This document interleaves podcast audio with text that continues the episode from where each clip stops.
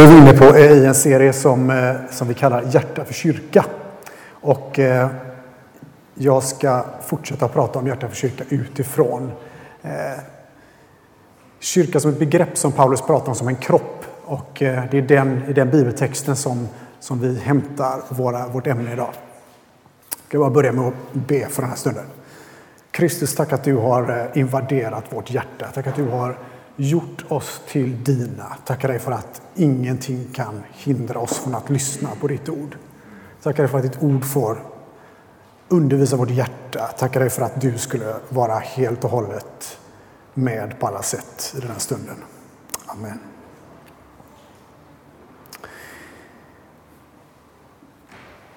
Det finns ingen motsvarighet till Kristus. Det finns ingen institution, det finns ingen religion, det finns ingen kraft som är lik honom. Han är den enda räddaren som finns. Han är också skaparen av himmel och jord. Han står i centrum, han är i centrum i allt. Han är det vi vänder oss till för att förstå oss själva, värde, vårt syfte och vår mening. Han är själva meningen med livet. Det går en serie på tv nu, jag har inte kollat på den, men vad är meningen med livet? Så frågetecken. SVT tror jag. Och eh, hur mycket vi än söker, så vi som har bekänner att vi är kristna, vi ser att vi är ingen idé att söka någon annanstans än i den källan som är Kristus Jesus själv. Han är själva meningen med livet. Han är som ingen annan. Och han själv kallar oss till sig själv och till hans kyrka. Det står så här i Kolosserbrevet. Han har frälst oss från mörkrets välde och fört oss in i sin älskade Sons rike. I honom är vi friköpta och har förlåtelse för våra synder. Han är den osynlige Gudens avbild, förstfödd före allt skapat. För i honom skapades allt i himlen och på jorden, synligt och osynligt, tronförstar och herradömen, härskare och makter. Allt är skapat genom honom och till honom. Han är till för allt och allt hålls samman genom honom. Han är huvudet för sin kropp, församlingen. Han är begynnelsen, den förstfödde från de döda, för att han i allt skulle vara den främste. Gud beslöt att låta hela fullheten bo i honom och genom honom försona allt med sig sedan han skapat frid i kraft av blodet på hans kors, frid genom honom både på himlen och på jorden. Du vet att det står i eh, ett annat ställe i, i Bibeln att om du med din mun bekänner och med ditt hjärta tror så ska du bli räddad. Och vi är snabba kanske att säga att vi är kristna, men vad händer i vårt hjärta? Vad slår ditt hjärta för? Jag vill prata lite utifrån två delar idag. Det ena är hur Gud kallar dig till sig. Han drar dig till sig. Och hur han kallar och drar dig till kyrkan och var en byggsten i kyrkan. Utgångspunkten från detta är vad som händer i vårt hjärta Eh, du vet att ditt hjärta var, det var skapat från början till att vara i, helt och hållet i gemenskap med Kristus själv. Det ser vi i skapelseberättelsen i Första Mosebok. Eh, en otroligt vacker berättelse om hur först hade Gud gjort ordning allting så att vi skulle vara i gemenskap med honom. Hans hjärta, vårt hjärta, var inte långt bort alls utan det var faktiskt så att vi var så nära så att vi gick med Gud i den här världen som han hade skapat. Vi hade helt och hållet gemenskap med honom. Men vi började hänga med fel gäng, tyvärr. Då. Eh, vårt eget hjärta var viktigare än Guds hjärta. Vårt, eh, vi tänkte så här, vi hänger med, med lite mer med ormen. Lite mer med honom och lite mindre med Gud. Och så lyssnar vi lite mer på någon annan. Till slut så lyssnar vi så mycket på en annan röst så att vårt hjärta börjar bli mer och mer korrupt. Och till slut så vet ni, genom att vi åt av den frukten så händer det någonting som inte bara påverkar hjärtat utan hela vår varelse. Vi faller i synd.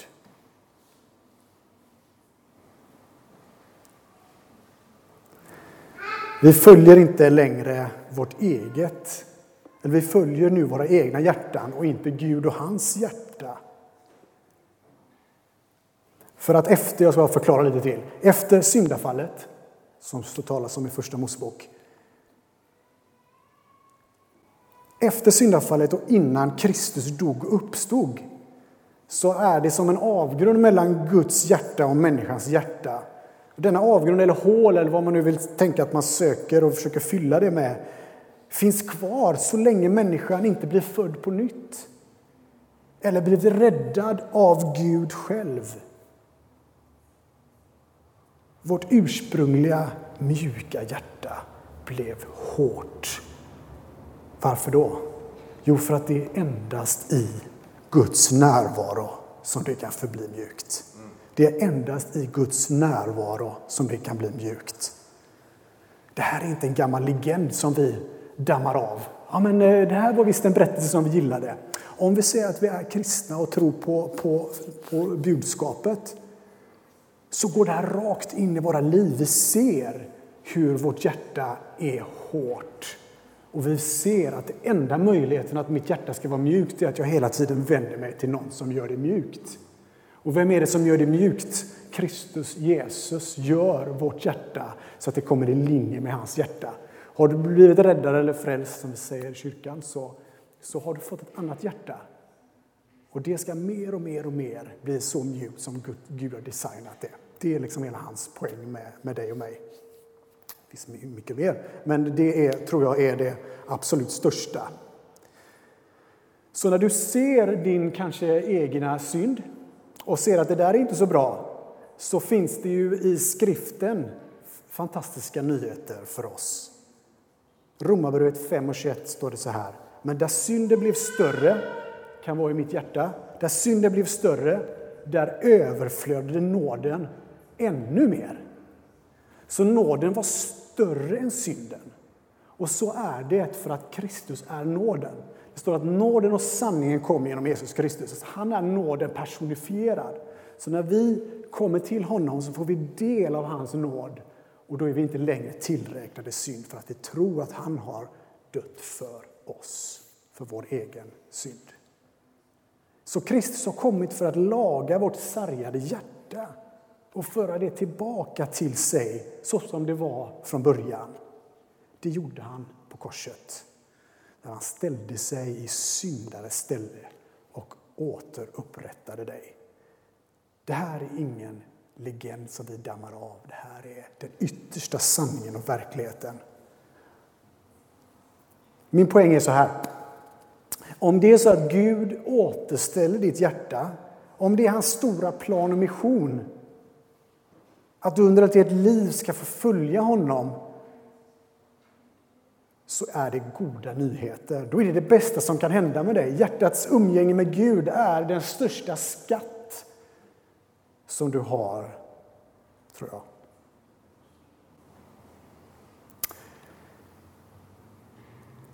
Han kallar dig till sig själv. Han kallar dig på ett sätt som inte finns en motsvarighet här på, på jorden. Det finns ingen annan lärarreligion, institution som säger samma sak. I Lukas 15 så får vi följa Jesus när han säger tre stycken olika eh, parables, eh, heter det? liknelser. Eh, när han har tre olika liknelser. Eh, han berättar om att han är den som söker upp det förlorade eh, fåret. Han är den som söker efter det förlorade myntet. Han är den som söker efter de förlorade sönerna. Han är den som går ut och söker upp. När lärjungarna blev kallade till att följa Kristus, som vi ser i, i Bibelns blad, i evangelierna, då ser vi att de går bara där på stranden. De har ingen koll, de söker inte Gud. Stå inte där i lovsång bara halleluja, när kommer du? Nej, det är ingenting. Ingenting gör de. De gör sina grejer, liksom fiskar och grejer. Vad händer då? Då kommer Jesus. Han, han söker upp lärjungarna. Det är inte så att de söker upp honom. Och det är där som hela glädjen kommer, för att vi är inte designade att själva prestera fram att vi är okej okay med Gud eller att han, vi får gemenskap med honom. Utan vår design handlar om att han har sökt upp oss. Så han kallar dig till sig, han kallar dig till gemenskap med sig själv. Han kallar dig på ett nytt och upprättat hjärta. Han söker dig, kanske för första gången. Kanske är det på nytt. Kanske förnyar han din tro i den här tiden. Men hör du, hör du Guds viskning i ditt hjärta under veckan eller nu? Hör du hur han kallar dig som sin egen?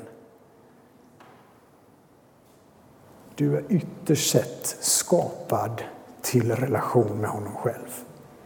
Det är dags, min vän, om du inte redan känner dig hemma hos honom, att komma hem.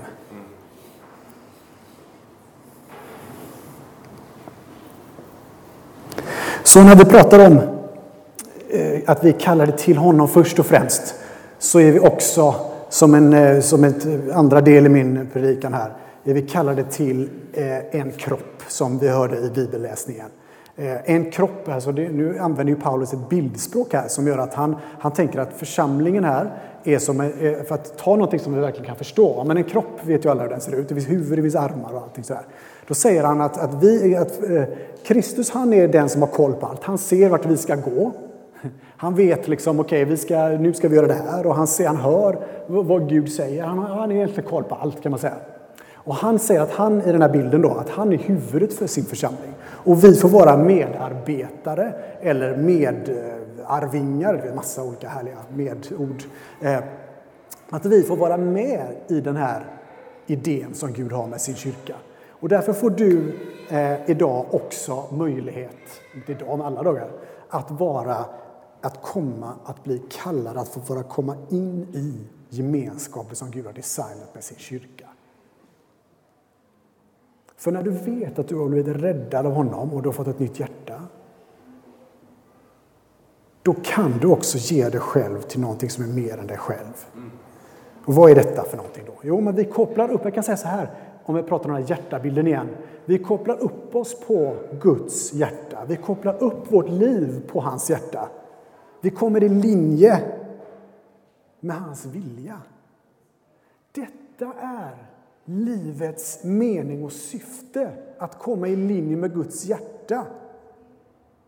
Ja, men hur vet du det? Det finns ju så många andra vägar. Om vi tror att, om vi tror att skriften är sann, om att det kristna livet är på riktigt, så är det enda sättet som kommer gå att du ska få harmoni, är att komma i linje med hans hjärta. Och vad är hans hjärta? Han älskar dig, han, han utger sig för dig, han ger sitt liv för dig. Han har ett faders hjärta för dig.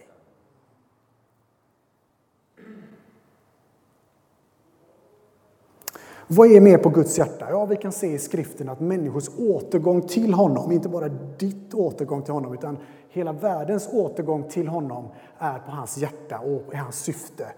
Och i hans syfte har han gjort så han har gjort ordning det så, så att han har skapat en, en typ av gemenskap som är kyrkan, där vi ska komma samman som tror på honom för att bli utrustade för att göra hans gärningar.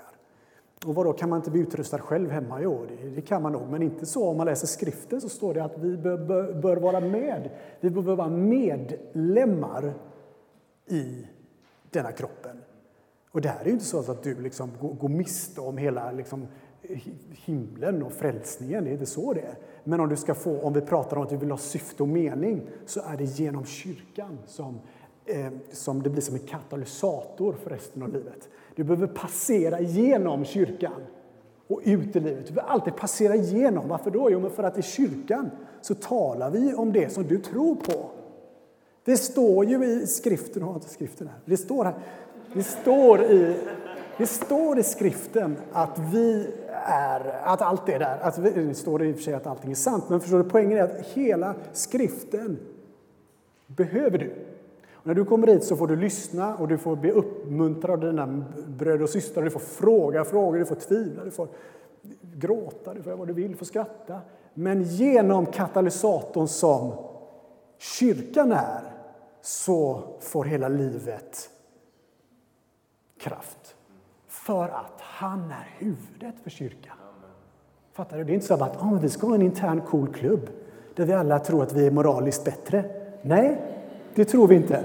Utan vad vi tror är att han är huvudet för sin kyrka och därför så får vi det att fungera och vi får till och med vara, vara med här och göra saker. Därför Paulus säger att du kan inte, men vadå, du får ju vara, du, om du är en fot, för att använda hans roliga bildspråk här nu då. Om du är en fot, då ska, du ju, då ska, du, ska din fot fungera i den här kroppen. Annars så haltar ju den här institutionen som Gud bygger. Så det är inte så att ah, ja, men då tar jag en annan fot. Nej, men du är foten. Alltså, förstår du? Du kan inte, du kan inte tänka så här att ja, men jag, jag vill vara någonting annat. Jag vill, jag vet inte vad du vill. Du vill inte vara med. Nej, men det, det, behöver du inte vara. Men om du vill vara med, om du känner i ditt hjärta att det här är ju, jag bara måste göra detta. Och du förstår att du är medlem. Då tycker jag att du ska lyssna på den kallelse som skriften säger att du behöver vara med i kyrkan. För din plats kommer inte fyllas av någon annan. Det är inte så här att, då menar jag inte så här att, eh, att inte toaletterna blir städade om inte du kommer. Utan jag menar att den, den relationella plats som du har i kyrkan, den kommer inte någon annan fylla upp. Utan den fattas om inte du är här. Om inte du är här relationellt, alltså det, det kan vara jättejobbigt. Alltså det är inte det att åh vad lätt det är relationellt. Nej, nej, nej. nej. Det är det smärtsammaste och jobbigaste som finns. Så det inte jag säger att jag bara wow, det här blir lätt och roligt. Jo, roligt kan det bli, men det blir inte lätt. Utan det blir som människor är asjobbiga.